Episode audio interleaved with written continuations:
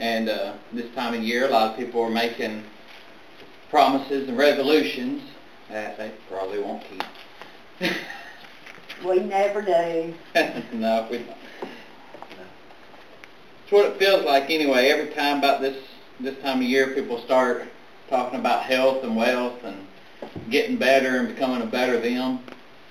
And the truth of the matter is, we probably won't ever do it on our own.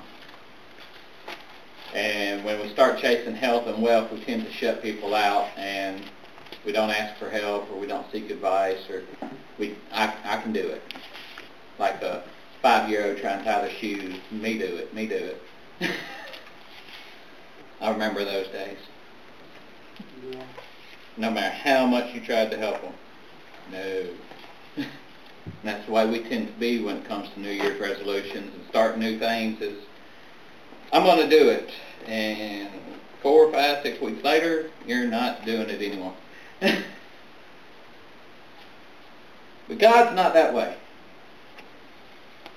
Praise God, He's not that way. God has been keeping His promises since time began. All the way back Genesis 5, uh, 3.15, He made a promise. And He didn't make it to us. He made it to the devil. He said, I will put hostility between you and the woman and between your seed and her seed. He will strike your head and you will strike his heel. And it seems like just a, such a little threat to that snake in the garden. But it was a prophecy of coming of Jesus' coming. See, when Jesus was nailed to that cross, one of those nails went through his heel. But in doing so, in him suffering on that cross for us, and being laid in that grave, he defeated death and rose again. And he struck the devil in the head. He defeated death with death. He fulfilled that promise that was made all the way back at the beginning of time. See, sometimes God's promises take time. And so we tend to lose sight because we live such short lives in comparison. Some of us shorter than others. So we lose sight of the promises that God makes because they're in His time, not ours. But God keeps His promises. And all the way from there to the cross and beyond, God has kept His promises. See, John wrote in 1 John 3, 8, The one who commits sin is of the devil, for the devil has sinned from the beginning. And the Son of God was revealed to destroy the devil's works. See, John recognized the fulfillment of that promise back in Genesis. That the Son of God was revealed to destroy the devil's works. The devil had been seeking from the beginning to destroy God's creation. And so God set up a covenant with his people and made promises to them that as long as they served him, he would honor them. But if they turned from him, he would let things happen to remind them of who he was.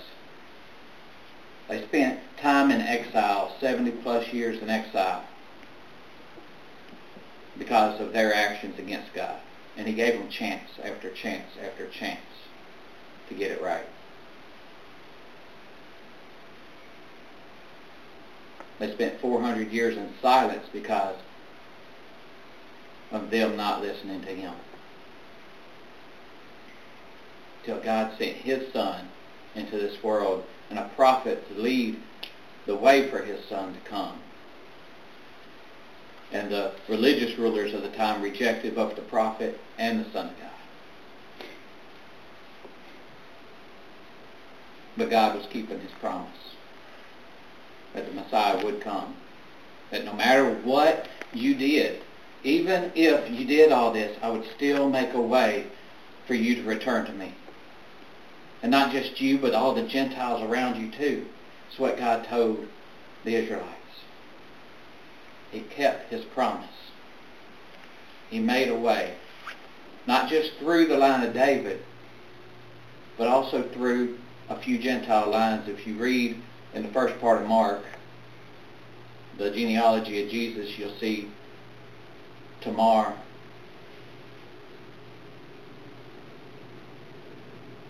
You'll see Ruth.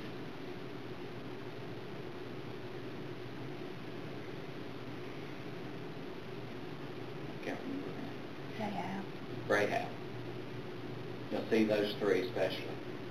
You'll also see the wife of Uriah, who wasn't a Jewish woman. See, those four women weren't Jewish. They were Gentiles. And it made Jesus king over all people. Over all people. Lord of lords and King of kings. God fulfilled his promise in Jesus. And then Jesus went to the cross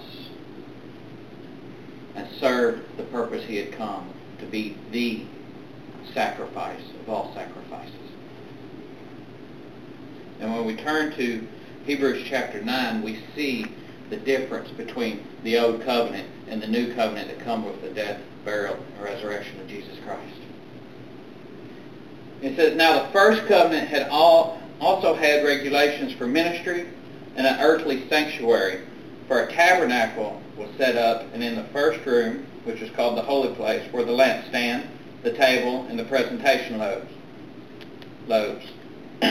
Behind the second curtain was a tent called the most holy place.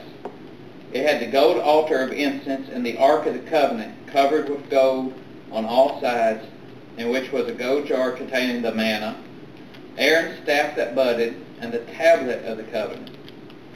Cherubim of glory were above the ark, overshadowing the mercy seat. It was not possible to speak about these things in detail right now. With these things prepared like this, the priests entered the first room repeatedly, performing their ministry. But the high priest alone enters the second room, and he does that only once a year and never without blood, which he offers for himself and for the sins the people had committed in ignorance. The Holy Spirit was making it clear that the way into the most holy place had not yet been disclosed while the first tabernacle was still standing. This is a symbol for the present time, during which gifts and sacrifices are offered that cannot per- that cannot perfect the worshipper's conscience.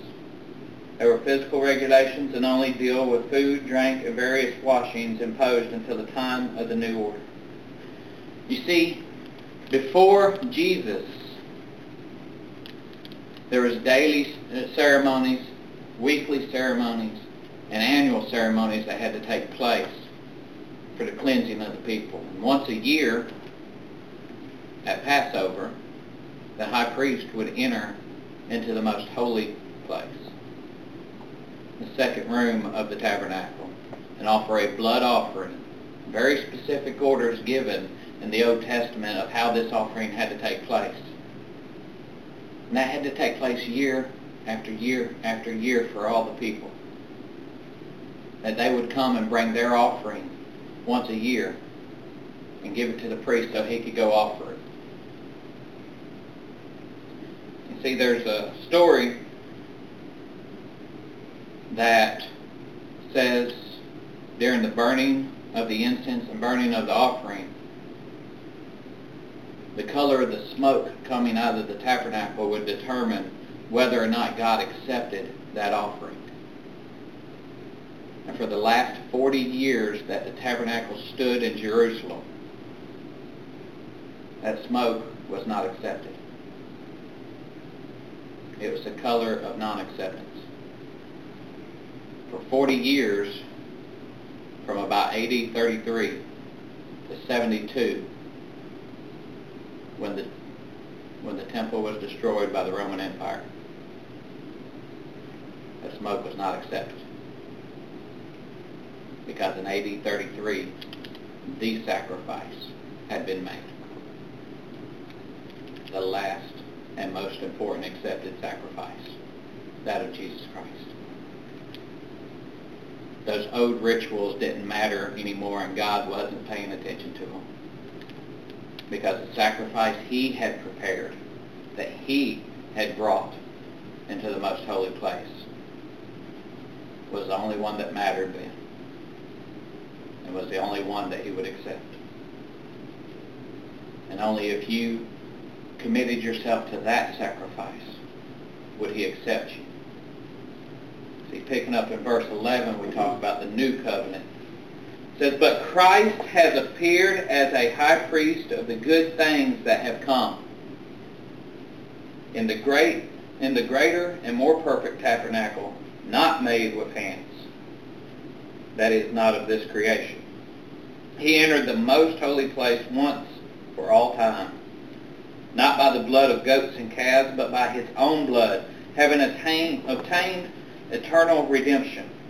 For the blood of goats and bulls and the ashes of a young cow, sprinkling those who are defiled, sanctified for the purification of the flesh, how much more will the blood of Christ, who through the eternal Spirit offered himself without blemish to God, cleanse our consciousness from the dead works, so that we can serve the living God. Therefore, he is the mediator of a new covenant, so that those who are called might receive the promise of the eternal inheritance because a death has taken place for redemption through the transgressions committed under the first covenant. Where a will exists, the death of the one who made it must be established. For a will is valid only when people die, since it is never in effect while the one who made it is living. That is why even the first covenant was inaugurated with blood. For when every command had been proclaimed by Moses to all the people according to the law, he took the blood of calves and goats, along with water, scarlet wool, and hyssop, and sprinkled the scroll itself and all the people, saying, This is the blood of the covenant that God has ordained for you. In the same way he sprinkled the tabernacle and all the articles of worship with blood. According to the law, almost everything is purified with blood, and without the shedding of blood there is no forgiveness. Therefore, it was necessary for the copies of the things in the heavens to be purified with the, sac- sac- with the sacrifices, but the heavenly things themselves to be purified with better sacrifices than these. For Christ did not enter a sanctuary made with hands, only a model of the true one, but into heaven itself, so that he might now appear in the presence of God for us. He did not do this to offer himself many times as the high priest enters the sanctuary yearly with the blood of another. Otherwise he would have had to suffer many times since the foundation of the world. But now he has appeared one time at the end of ages for the removal of sin by the sacrifice of himself. And just as it is appointed for people to die once, and after this judgment, so also Christ, having been offered once to bear the sins of many, will appear a second time, not to bear sin, but to bring salvation to those who are waiting for him. You see, Christ died for us so that we could be saved. He died for all people so that they could be saved. He paved the way and fulfilled the promises of God. He made a new covenant with us so that we wouldn't have to come once a year and sacrifice animals. But that no matter where we were, when we were, we could call on his name and accept the sacrifice that he paid.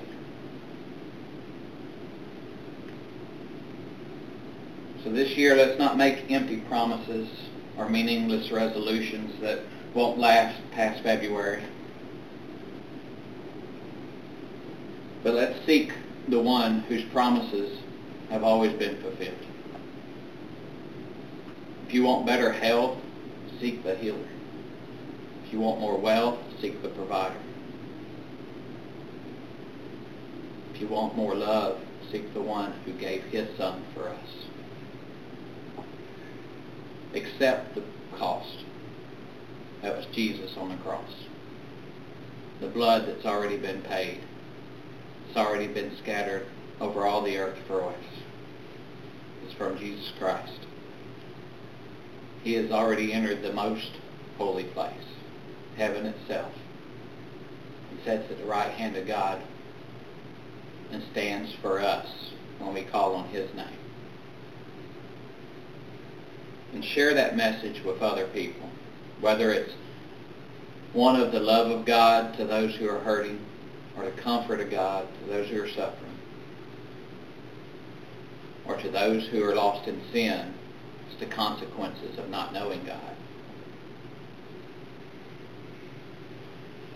God will give you the message that you need to share with those who are around you. Don't give in to lies and deceit that come from the devil.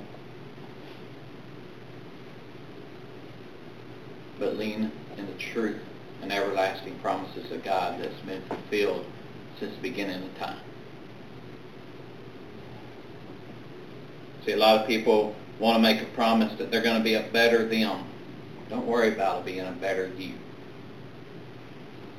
Because if you give into Jesus, he'll give you something better than you.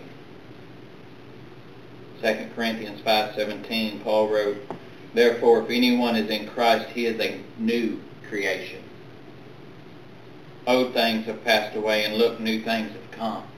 He's telling us that when we give into Jesus, when we call on the name of Christ, and we accept the salvation that he has offered, we're not us anymore because we're a part of him. We're something better than we were. Because we represent him, not us. Dear Lord, Heavenly Father, thank you for the blessings you have given us and the message that you have given us today. And prepare us for this new year and whatever trials may come throughout it, struggles may arise or problems may present themselves, we have the knowledge that your promises are fulfilled. That you have promised us eternity if we just call on the name of Jesus. And if we want gold or wealth, you've promised us streets paved with gold when we call on the name of Jesus. And if we're looking for health, you've promised us no tears and no suffering in heaven if we call on the name of Jesus. That when we give in to you, Lord, your promises are fulfilled. I ask that you put that message in our hearts and that we share it with others that if they are lost and looking and they're not saved, Lord, that we share that there's only two options. It's you or hell. And that without you, it's eternal suffering and pain. It's darkness. But with you it's light and love and eternity in your glory. Would you give us that message to share with others? In the name of Jesus Christ. Amen. Amen.